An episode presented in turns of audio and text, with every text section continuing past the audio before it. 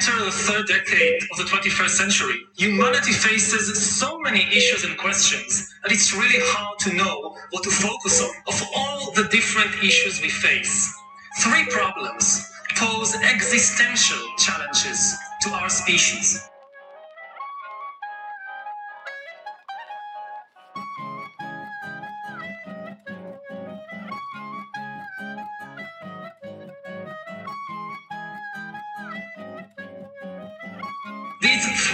Existential challenges are nuclear war, ecological collapse, and technological disruption. We should focus on them. Now, nuclear war and ecological collapse are already familiar threats, so let me spend some time explaining the less familiar threat posed by technological disruption. In Davos, we hear so much about the enormous promises of technology and these promises are certainly real, but technology might also disrupt human society and the very meaning of human life in numerous ways, ranging from the creation of a global useless class to the rise of data colonialism and of digital dictatorships.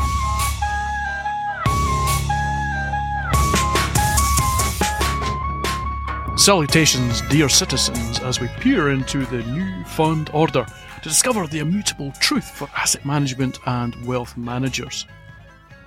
The lowdown from the dark side, the frontier, and the fringe of asset management and fund research.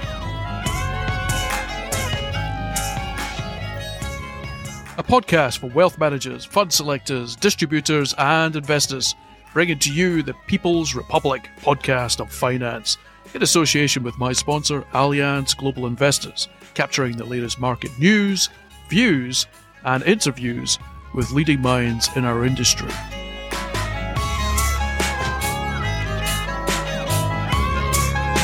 Allianz Global Investors is one of the world's leading active managers.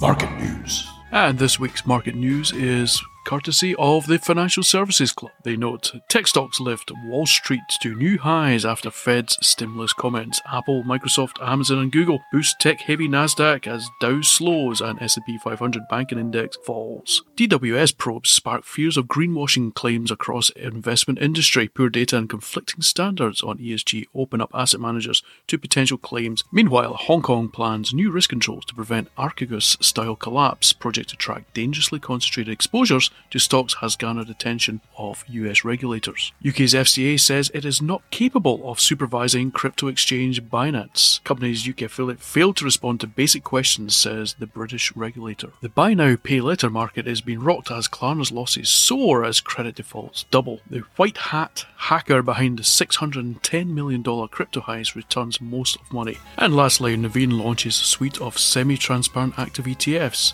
tag hashtag new fund order and let me know what stories you want me to follow and what stories you want me to talk about. And in these strange pandemic lockdown times, rest assured that all guests are calling in remotely. Interview.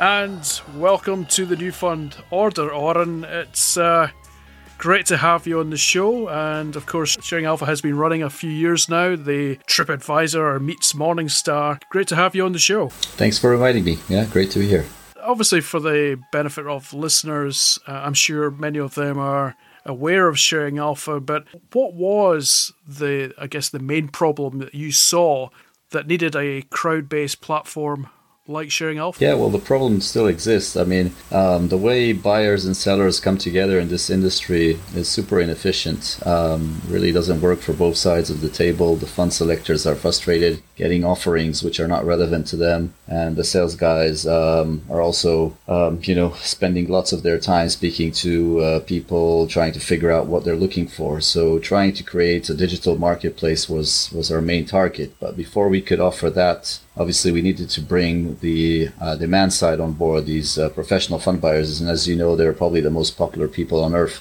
So we needed to think of something that could be of interest to them. And uh, the main thing that we thought of that could um, tra- you know get their attention would be the possibility of creating a, a, track record for themselves in a similar fashion that fund managers have a track record. And um, yeah so we, we built a tool. We launched it just over five years ago which uh, allows them to create such a track record. They, they simply go to the platform, select a number of funds that they're familiar with. There's over 200,000 funds to choose from. Uh, then they're asked to, to rate those funds that they've selected in terms of their future chances of generating alpha. And what we do next is we compare the ratings they've assigned with the actual performance of the funds. And if there's a match be- between the two, between their expectations and, and what happens in reality, then they receive a high ranking from us. So we uh, we end up with two separate lists. One is a list of top ranked fund selectors in different countries, and the other is a list of top rated funds uh, in different investment categories based on the average ratings uh, of our members. And as you mentioned, it's been labeled as Morningstar meets TripAdvisor by the Financial Times when they wrote about us, which creates uh, obviously a lot of interest from investors. It's the only platform that offers that uh, that kind of dimension. And of course, it pulls on a number of things. It pulls on, I guess, um, notions of competition, transparency, but also um, it pulls on things like gamification, right? You know, this idea of being able to track your own performance, and I guess the the end game here is that we improve some of the, the behavioural biases that we see in the fund selection community. I've been talking recently with the likes of Bev Shah and Joe Wiggins and Richard Harris about things like cognitive diversity, behavioral bias, and noise. So, thinking about that wisdom of the crowd, Oren, how do you think sharing alpha helps to address some of those issues? Yeah, so the the most popular way of selecting managers or funds is uh, basing it on past performance. Uh, since you know most of these uh, these allocators are managing uh, or responsible for other people's money, the safest bet for them is to uh, you know pick the funds that performed really well in the past. Although time and time again, researchers prove that uh, it's not just a disclaimer at the bottom of a, of a fact sheet; it's it's the actual reality that doesn't really work. Uh, there's no predictive value in past performance, but uh, I don't blame them for, for doing so. They you know they they want to keep their day job, and um, using uh, qualitative analysis, using uh, qualitative research is, is something that does work. Uh, research has proven that there's different parameters that uh, can I- help identifying future performance of funds. Um, however, you know the universe of funds is is huge. Um, in certain areas, it's in tens of thousands of funds uh, to to pick from. So there's uh, none of the teams out there are able to analyze all these funds uh, on a continuous basis. So there's really a need to come together and share thoughts. And uh, the internet allows that. So that's the, the platform that we developed that allows people to basically share their ideas and share their expectations. And we incentivize them, as I mentioned, to do so by ranking the raters, by allowing them uh, to build up their track record. So the, the, the outcome of this is an alternative to the quantitative past performance ratings. We, we provide the market with qualitative uh, ratings based on uh, a large group a large group of, of analysts sharing their thoughts, and, and we basically just serve as a technology, as, as an aggregator of all these ideas and uh, expectations um, with a bottom line rating. So it, it does help in solving this uh, this behavior, which is uh, you know herd behavior, going after those um, those huge funds that that normally reach uh, capacity very quickly because they performed really well in the past and not necessarily will generate alpha in the future. So this is a very uh, major issue in the industry. There's over $100 trillion allocated to the, these different managers, and uh, they're allocated basically uh, based on a methodology that doesn't work. So we're offering an alternative to that. And of course, you know, Sharing Alpha was already up and running before the pandemic hit the industry. And that's, I guess, in that respect, it became a bit of a zeitgeist for sharing alpha. It was it was perfectly placed as a solution to help fund selectors continue to research fund managers without necessarily the benefit of uh, physical proximity. In what ways did you think the pandemic affected fund selectors and fund providers, and and how they were interacting and using the sharing alpha platform? Yeah, yeah. So we saw, uh, you know, the, the the real issue in terms of events that served as a as a mean not only to have fun and to enjoy yourself, but also to socialize and to network with professionals like yourselves, with your peers, and to find out about funds that they're looking at and opportunities, investment opportunities you might be missing. So that that option uh, was no no longer there, um, and uh, professionals were still looking for a way to see which funds are recommended, if you like, by their peers, and that's exactly the outcome of the rating process on Sharing Alpha. So they they were invited to our platform, and, and more and more of them are using it to see which funds have received, on average, the highest rating in different uh, investment categories. So that's from the buyer's point of view, from these professional fund buyers' point of view. From the fund provider's point of view, again, uh, a main issue uh, that that was the, the lack of uh, roadshows. So they were used to, uh, you know, coming and visiting uh, potential investors and meeting them face to face. That was no longer possible.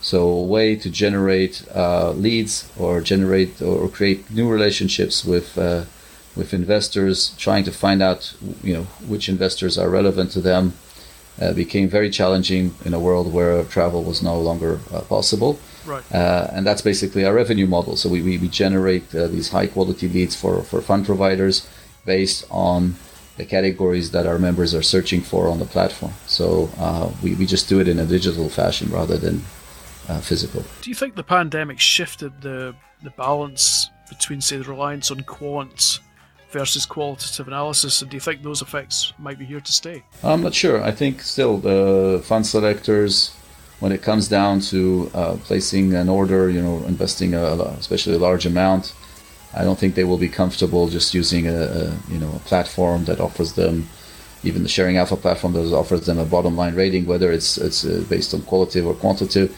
they would like to do their own analysis, uh, their own qualitative analysis at the end of the day. Uh, all these different tools uh, that offer uh, you know ratings and information and, and, and, different ways of, of looking at funds is, is obviously useful, but the, the end decision is made by speaking to the manager, speaking to the investment team, um, and trying to make sure that they understand the way you know their their added value, their competitive edge, if you like, uh, and verify all the operational risks and uh, you know and all the all the different issues that they need to check. So um, I don't think the industry will go digital 100%. I don't think that will ever happen. Will always be this human interaction, uh, especially with the larger investments. Maybe for retail uh, investors, that that could be a solution. But for those professional fund buyers, the fund analysts, they will need to speak to people and you know these different conference call services, Zoom and, and the likes, obviously serve as a as a solution for that. Through the Sharing Alpha platform, you're both recording the ratings for uh, for the funds that are being assessed and rated by by the community, but you're also obviously storing the data on the the hit rates um, of the community themselves. When you look back and you look across, um, does it give you confidence that you're starting to see that crowd effect in action, that you're starting to see that wisdom of the crowd uh, emerging on the platform. Yeah, I'm I'm a you know a big believer obviously in, in wisdom of the crowds.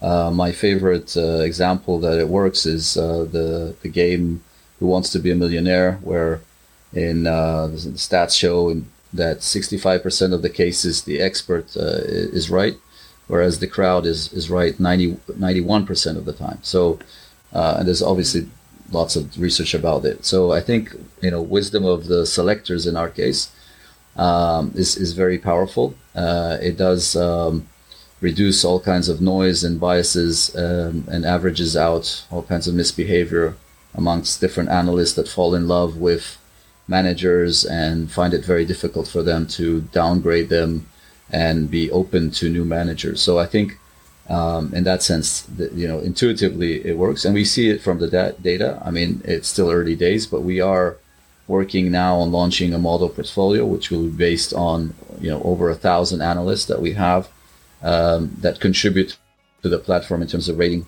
funds and creating a virtual fund of funds on the platform. So we have both insights in terms of the average asset allocation at any given time and the average ratings from our members um, and and this is super powerful. There's no other team globally that has over a thousand analysts contributing to uh, this engine, if you like. Right. Uh, so this model portfolio that we're working on, we're you know we're very encouraged by by the data that we're seeing, and uh, we think it's uh, it could be a very interesting proposition. You touched on earlier about previously some of these asset concentrations that, uh, that you and I are you know very very aware of um, during our time in this industry. So, noting, for example, funds like you know the Woodford Fund, uh, do you think fund ratings diversify or intensify star manager herding generally? Depending on your answer on that, what does sharing alpha do differently or better? Yeah, so on sharing alpha, you have the because it's virtual, you have the flexibility or the freedom to uh, really express your true opinion rather than be, uh, you know, in a in a very rigid situation where you can only invest in uh, large funds or funds that have a very long track record, uh, which minimizes the choice uh, to a very small uh, selection of funds. And we see that you know there's about you know out of the out of the tens of thousands of asset managers out there, uh, 20, 20 of them manage 90% over 90% of the assets and 70% of the funds don't have have less than 100 million dollars under management so there's a very, very long tail of funds that are neglected. And those funds, uh, you know, again, research has proven have a greater chance, and it's also intuitively, it, it's quite, um, you know, you can understand that the fund that is smaller in many, many, in many situations in many markets has an advantage. Uh, but again, if you're a selector and you have to invest people's other people's money, and you're working at a very large organization, that limits your possibilities. On sharing alpha, because it's done virtually and it's your personal opinion, then you can really express your true opinion, especially uh, you know the fact that you are accountable for that because you are later ranked, uh, personally ranked on the platform. That gives you an extra incentive to go with, you know, to rate highly funds that you think will generate alpha in the future, and and and uh, rate uh, give you know provide a low rating to funds that you think will uh, underperform, even if they are super popular uh, in the market in terms of raising assets. So that freedom to express your true opinion is unique and results with uh, a lot of uh, ratings that differ from the traditional past performance ratings. Yeah, I think it's uh, it has huge possibility in reducing groupthink, um, which could obviously become quite institutionalized within larger uh, institutional investors, larger uh, asset owners, and I think yeah, absolutely, sharing alpha is a great um, solution to that. Look, before we, we get into the, the fun bit, which obviously is the uh, the ten question rapid fire round, Oren, uh, my last question for you, given that as you say, sharing alpha has well in excess of a thousand uh, fund raters on the platform, I think over sixty five countries. Uh, some of those will be listening to this show, so what are the plans ahead for Sharing Alpha? What what would you like to do next with the community? Um, where do you see the opportunities? Yeah, so we have presence actually now in 77 countries. It's it's it's concentrated in Europe, so uh, about 75 80 percent of our members are based in Europe. We think that um, in the next few years, the number of members that we will have from North America and Asia um, will probably equal those that we have in Europe. So that shift is, is a huge potential.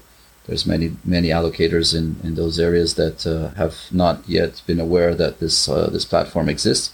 So um, that's that's that's probably going to to be a major change. We have the products in place. We have the you know the technology that supports it. We have 40 Act funds. We have all these other structures on the platform. So it's possible. It's just a matter of creating awareness in those mar- markets. And as I said, the the engine, as long as the engine works in terms of getting people to contribute, getting them to continuously update their ratings, update their portfolios, and and new uh, allocators coming in and also contributing. Once we, as, as, long as we have this engine running, then you can generate both. Uh, you know, a mark. You can create a marketplace because obviously the providers are interested in interacting with potential uh, buyers, especially those professional fund buyers that are super difficult to get hold of.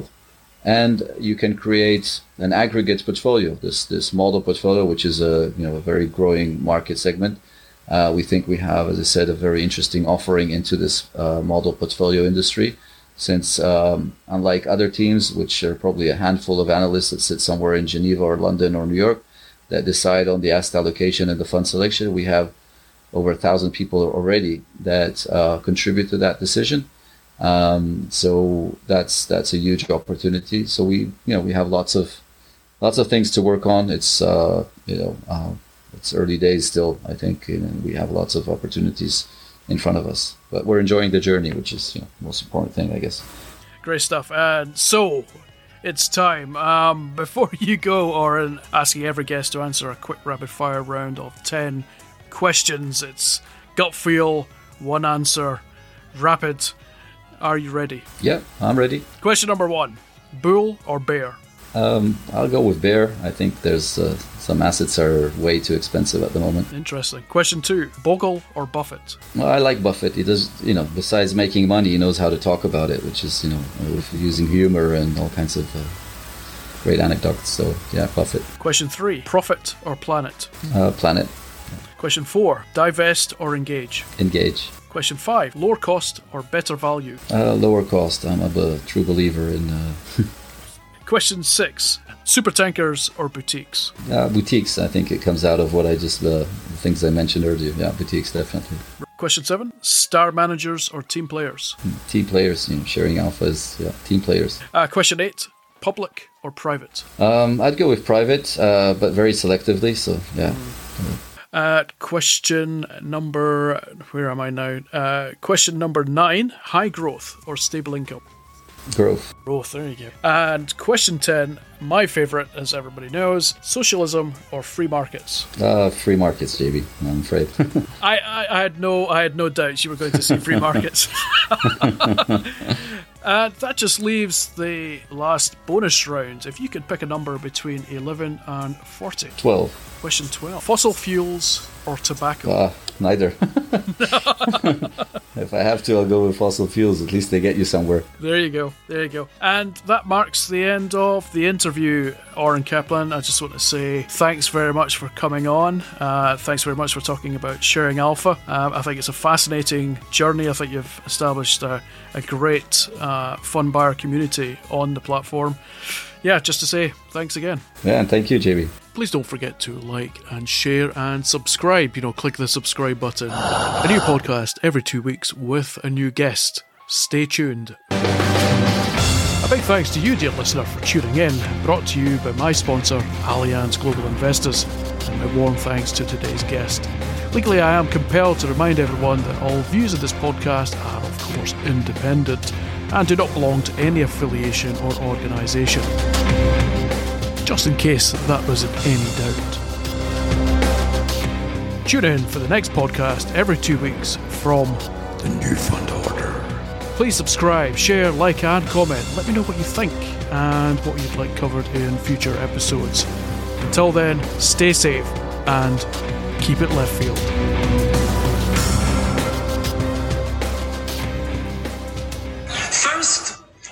Face upheavals on the social and economic level.